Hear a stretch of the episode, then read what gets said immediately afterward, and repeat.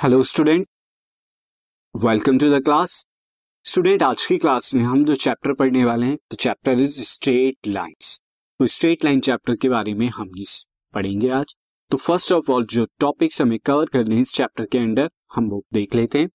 जिस chapter contains the following topic first is introduction to the line since हम जानते हैं कि लाइन क्या होती है लाइन सेगमेंट क्या होती है बट कोऑर्डिनेट ज्योमेट्री के अंदर, क्योंकि अब जो स्ट्रेट लाइन हम पढ़ने वाले हैं कोऑर्डिनेट ज्योमेट्री के अंदर हम देखेंगे।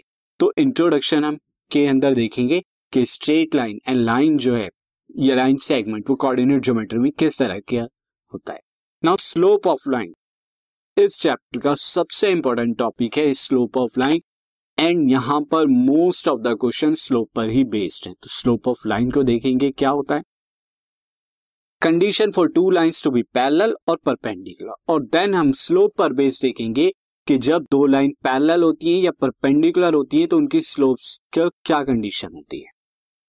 And next student angle between the line angle between the line किस तरह से फाइंड आउट करते हैं, वो देखेंगे।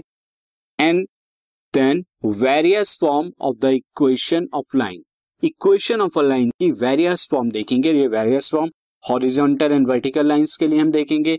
Point slope form two point form slope intercept form intercept form normal form तो ये जो है, हम वेरियस फॉर्म ऑफ़ लाइन देखेंगे।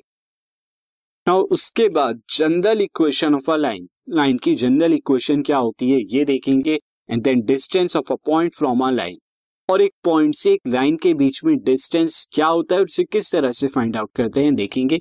And then last distance between the two parallel lines और पैरेलल लाइंस के बीच में डिस्टेंस कैलकुलेट कैसे करते हैं? ये देखेंगे। तो स्टार्ट करते हैं chapter straight lines